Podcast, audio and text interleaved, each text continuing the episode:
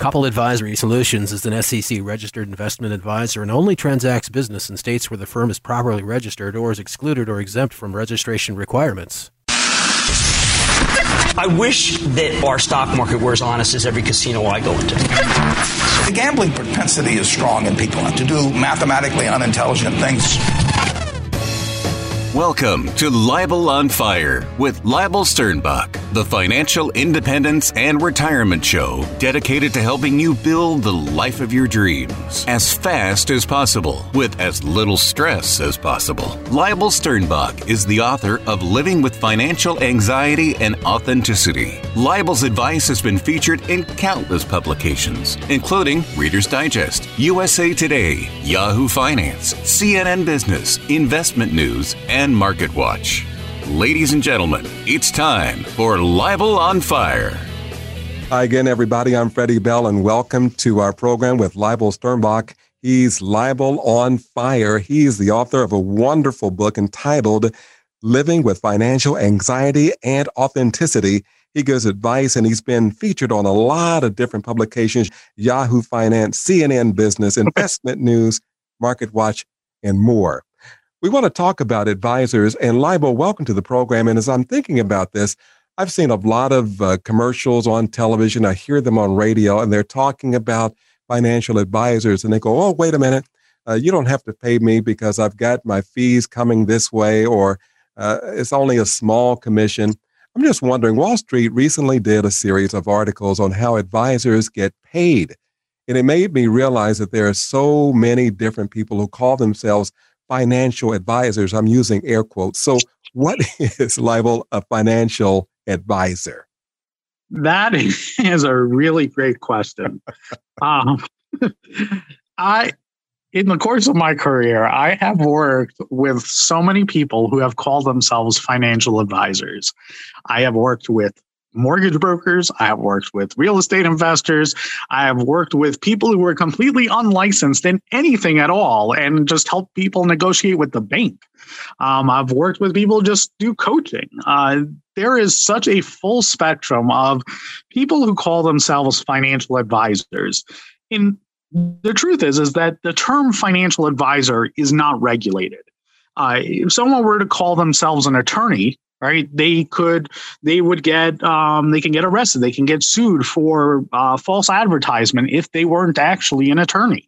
Financial advisor is not one of those regulated terms that somebody could sue you or the government can, could come after you and say no you're not a financial advisor. Um, New York State and a few states are starting to uh, pass laws that someone can't call themselves a financial planner unless they have a specific designation uh, or education in financial planning. But that is something that is happening very slowly. So when you're talking to someone who calls themselves a financial advisor, you really got to ask yourself and you got to you got to pull out from them what makes them a financial advisor. Are they a salesperson in disguise? Or are they a professor? Or what is it that makes them an advisor? It's kind of disturbing that you say that that anybody can do that. So are are you really really saying that Freddie Bell can say that he's a financial advisor and you can say that John Jones down the street he can call himself a financial advisor with without any penalty Leibel correct. And they do it all the time. That's concerning. they do it all the time. Yep. How do you determine who's real, who's not, who really is a financial advisor. There's an article that I did with LegalZoom, uh, walking through about how to differentiate different types of financial advisors. But the short version of it is you want to ask them what is it that makes them an advisor? What makes it, what exactly is it that they do? How do they get paid? And what makes them the expert at what they do? And whatever whatever answers they give you, one you have to be comfortable with it, but you should also get yourself a second opinion. You go to a doctor, right, and they give you a prognosis. And unless it's you got a cold, chances are you go to another doctor and you ask them their opinion. Mm-hmm. You should do that with your financial advisor because it, the fact that there isn't a standardized education for for doing pretty much almost anything in the financial industry. There, you know, if you want to sell, if you want to sell a stock, there's a standard test for that. If you want to sell an insurance product, there's a standard test for that. But that test is just designed to make sure that you have some basic knowledge. It doesn't tell you, you know, is it right for somebody? What use cases should you do it? It's not like a doctor who's, you know, could be in school for up to 12 years or more in order to become a doctor or a lawyer who has you know a minimum of you know a bachelor's and three years of uh, of uh, law school at, at a minimum in order to become a lawyer there there isn't that much education requirements if any to become a financial advisor so you really want to know what is it that makes them an expert? And then get a second opinion because in a third opinion until you find one that resonates with you and you know you believe to be true because it it may very well not be. Interesting. I'm wondering would this be a good litmus test if we look for a difference? If somebody's charging me a fee is that uh, or somebody who is a fiduciary what do those terms even mean? Does, is that a way to differentiate between somebody who's really uh, has your best interests at heart or who does not?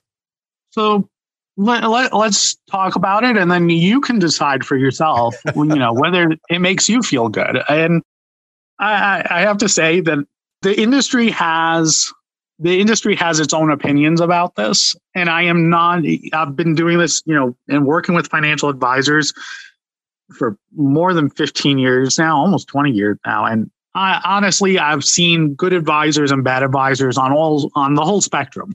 So i don't i don't think the fee structure is necessarily reflective of whether you're getting good advice or not.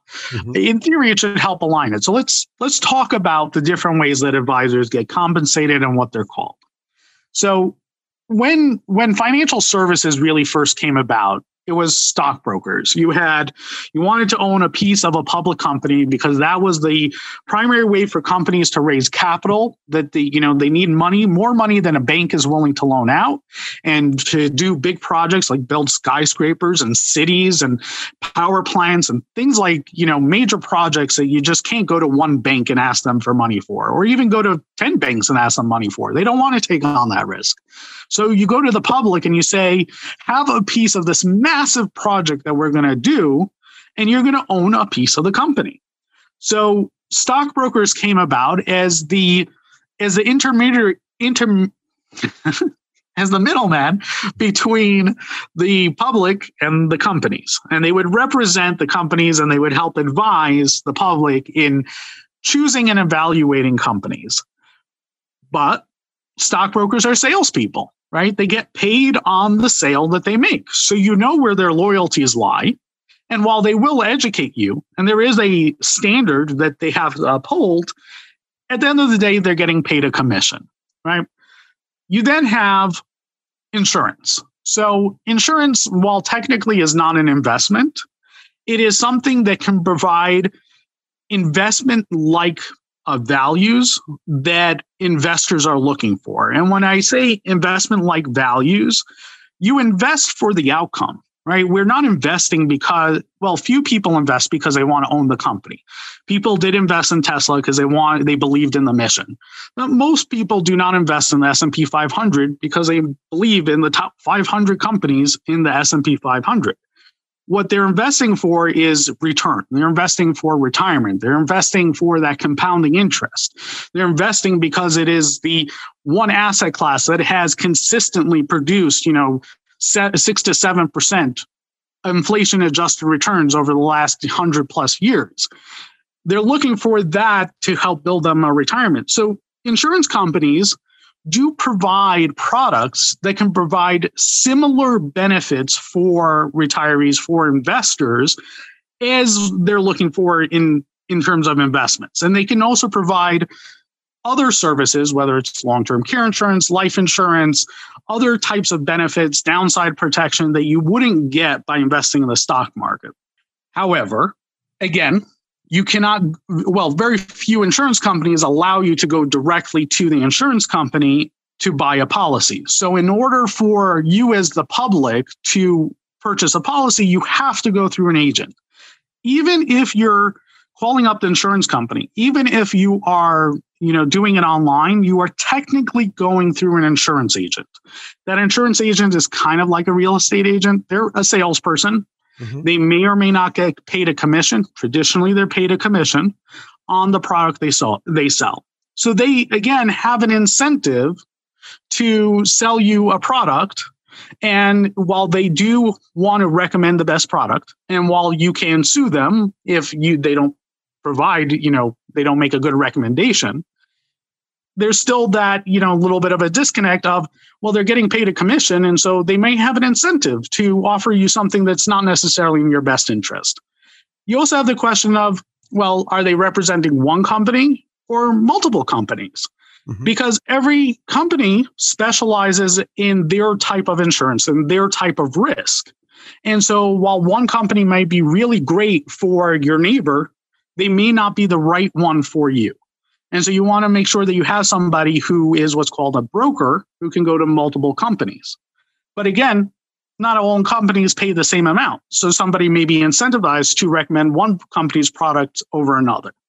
So you want to keep those biases biases in mind. Very important.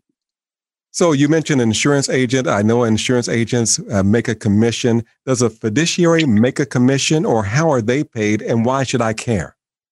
So there, a fiduciary is a is a technical term. It's a it's a legal term to someone who has a legal responsibility to your money, and technically, it's actually a, it goes back hundreds of years. The term fiduciary, mm. and lots of people have limited fiduciary duty. They have a duty to your money in the context of a specific case.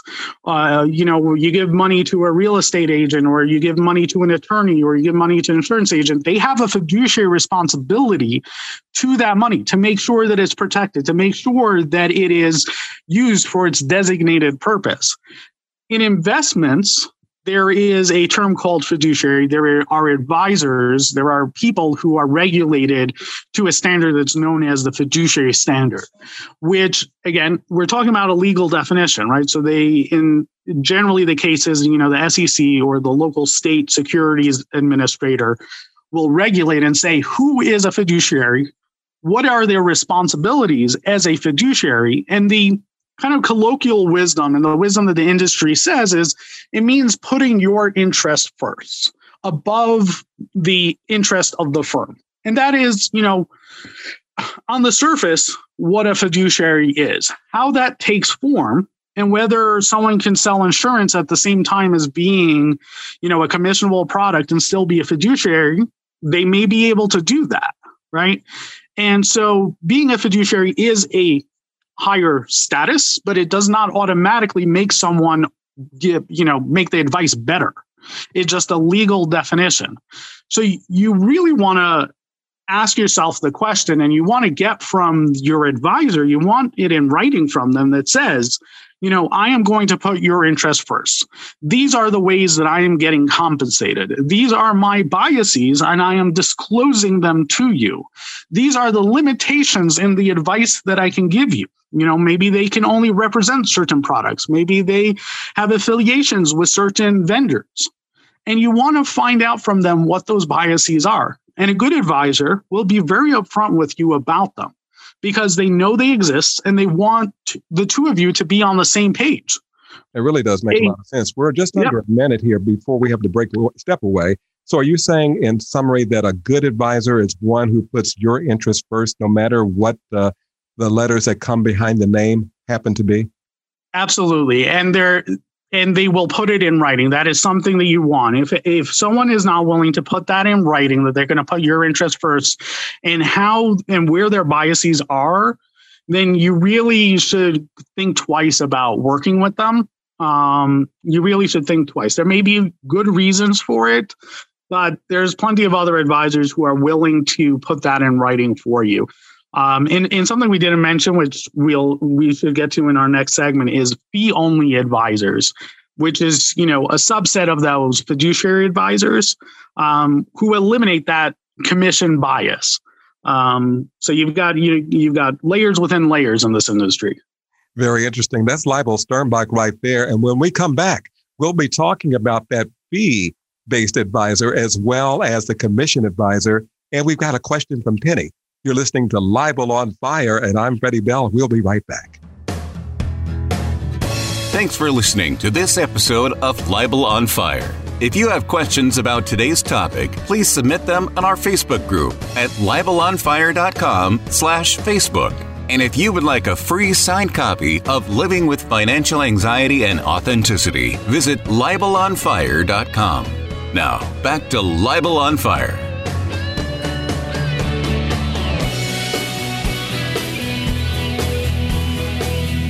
Hi again, everybody. I'm glad you're staying with us. We're talking with Leibel Sternbach. He's the author of Living with Financial Anxiety and Authenticity. You can read his writings literally everywhere. We've been talking about the difference between a financial advisor, and don't laugh, Leibel, between a financial advisor and a financial advisor. As we were stepping away, we talked about a commission based advisor and a fee based advisor. Is there really a difference between the two, sir? So, there is a difference in how they are paid that hmm. may not reflect the advice they give or the quality of the advice, but it it is reflected in how they are paid. So when we t- we were talking about you know commission advisors, whether they're stockbrokers or they work for a broker dealer and they get paid on the sale of a security or a mutual fund, um, and then we talked about the insurance side where you've got commission advice, uh, insurance agents who get paid a commission on products.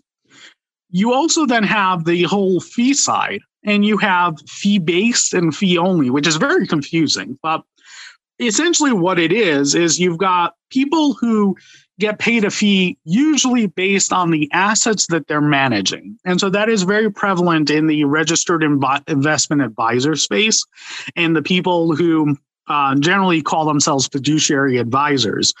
And the way that fee works is, and most people are familiar with it. You you know, if your advisor is managing hundred thousand dollars, they may charge you one percent of the assets that they're managing, and that will be your management fee.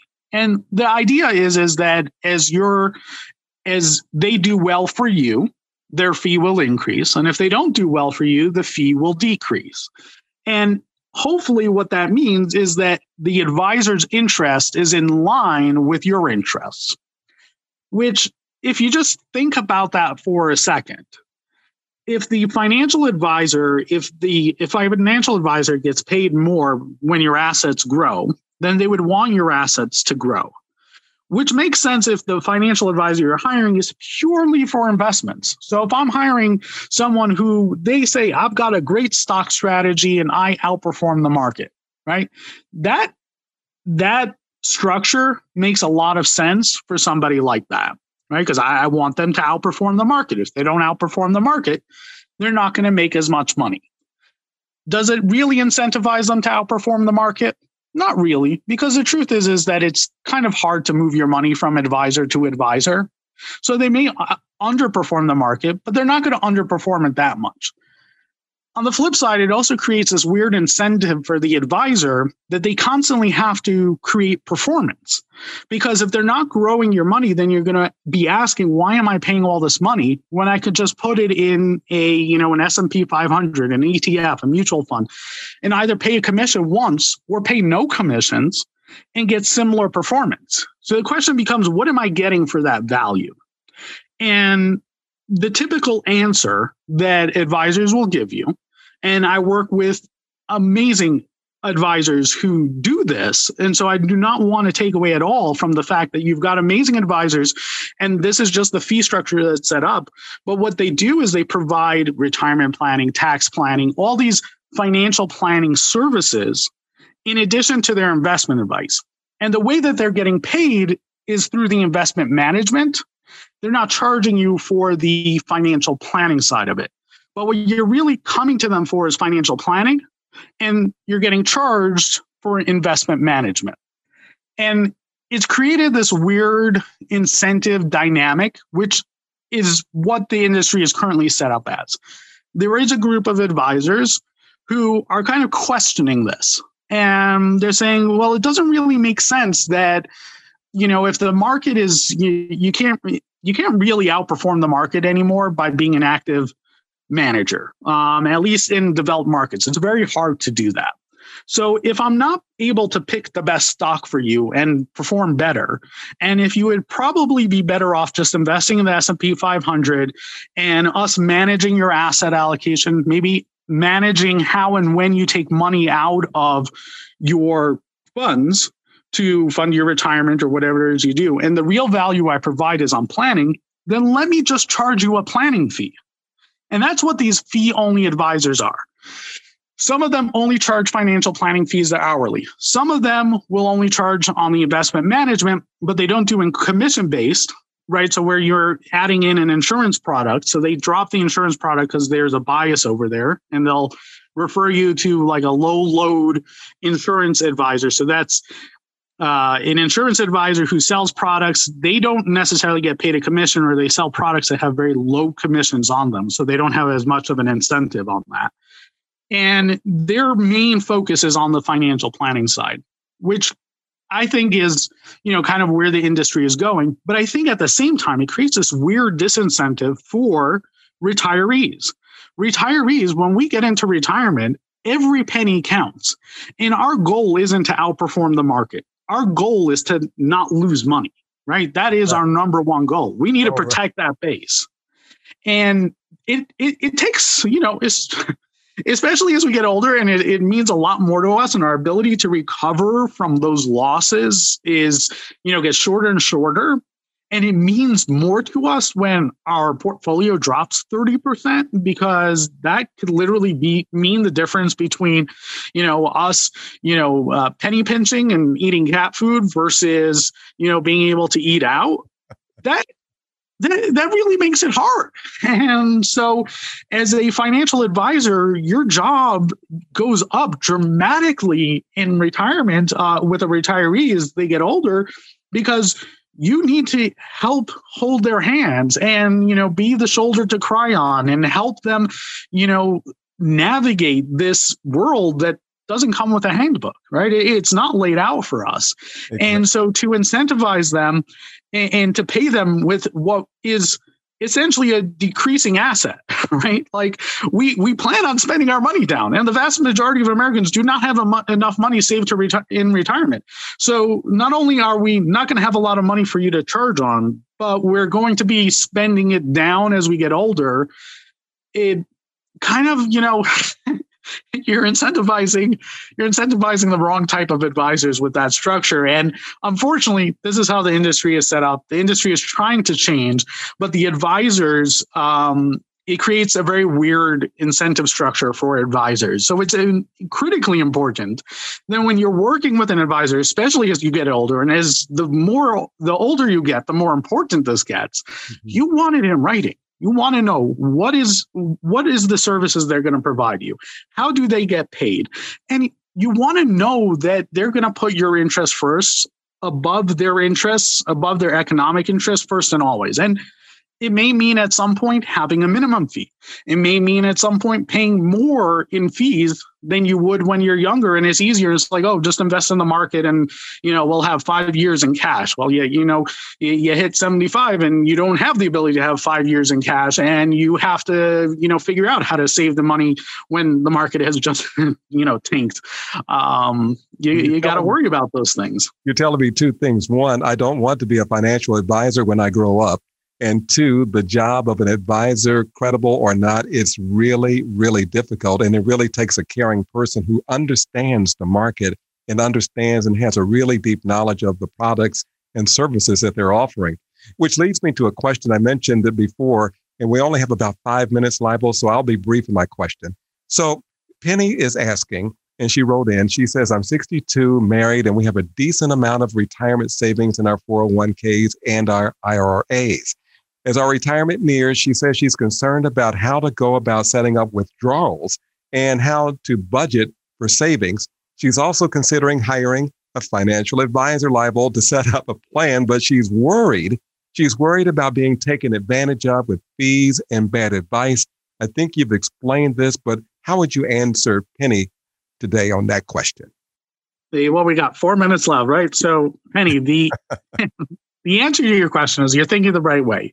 As you're thinking about those withdrawals, and as you're taking that money out of retirement, timing when you take that money out of your investments is critically important. I want you to Google something. It's called sequence risk.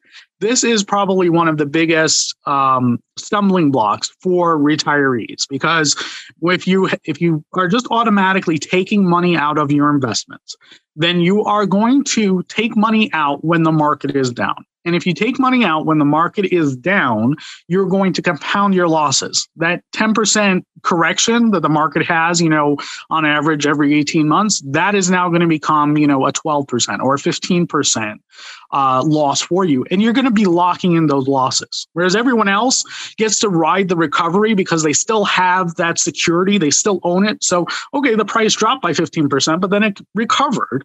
You aren't going to have that security to recover from. You're not going to have that price increase. So now your portfolio has decreased and the in its ability to grow over the rest of your life has decreased as well.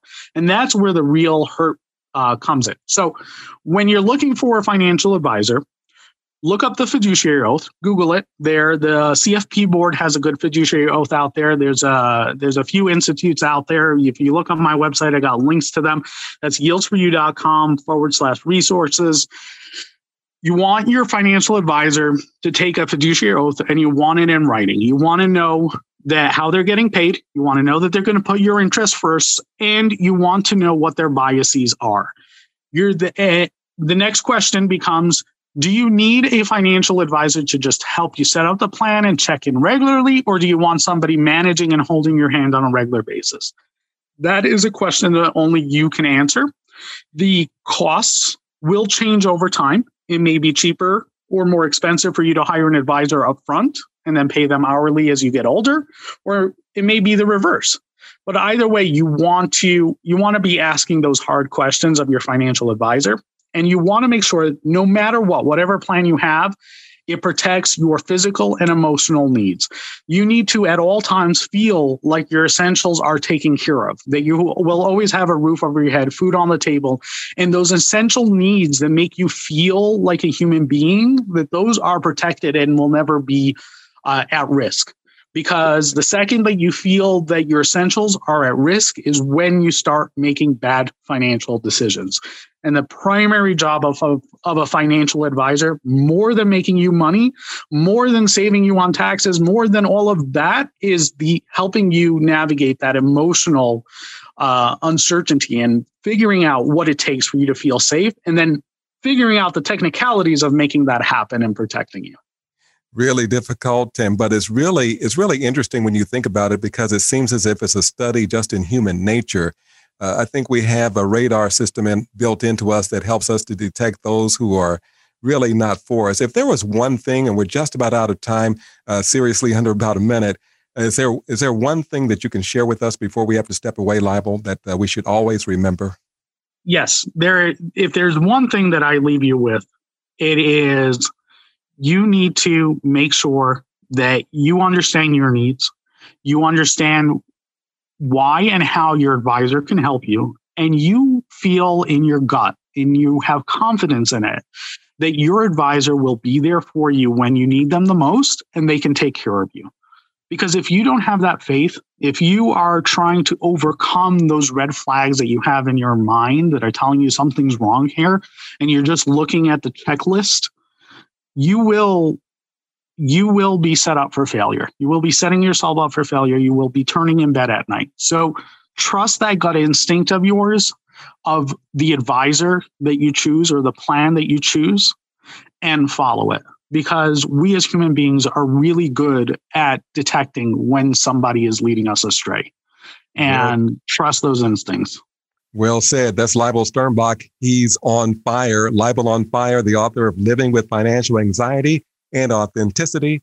And Leibel, thank you for making us feel so much better this weekend. That's all the time we have for this episode of Leibel on Fire, the financial independence and retirement show dedicated to helping you build the life of your dreams. If you have questions about today's topic, please submit them in our Facebook group at leibelonfire.com slash Facebook. And if you would like a free copy of Leibel's book, Living with Financial Anxiety and Authenticity, visit leibelonfire.com. Thanks for listening.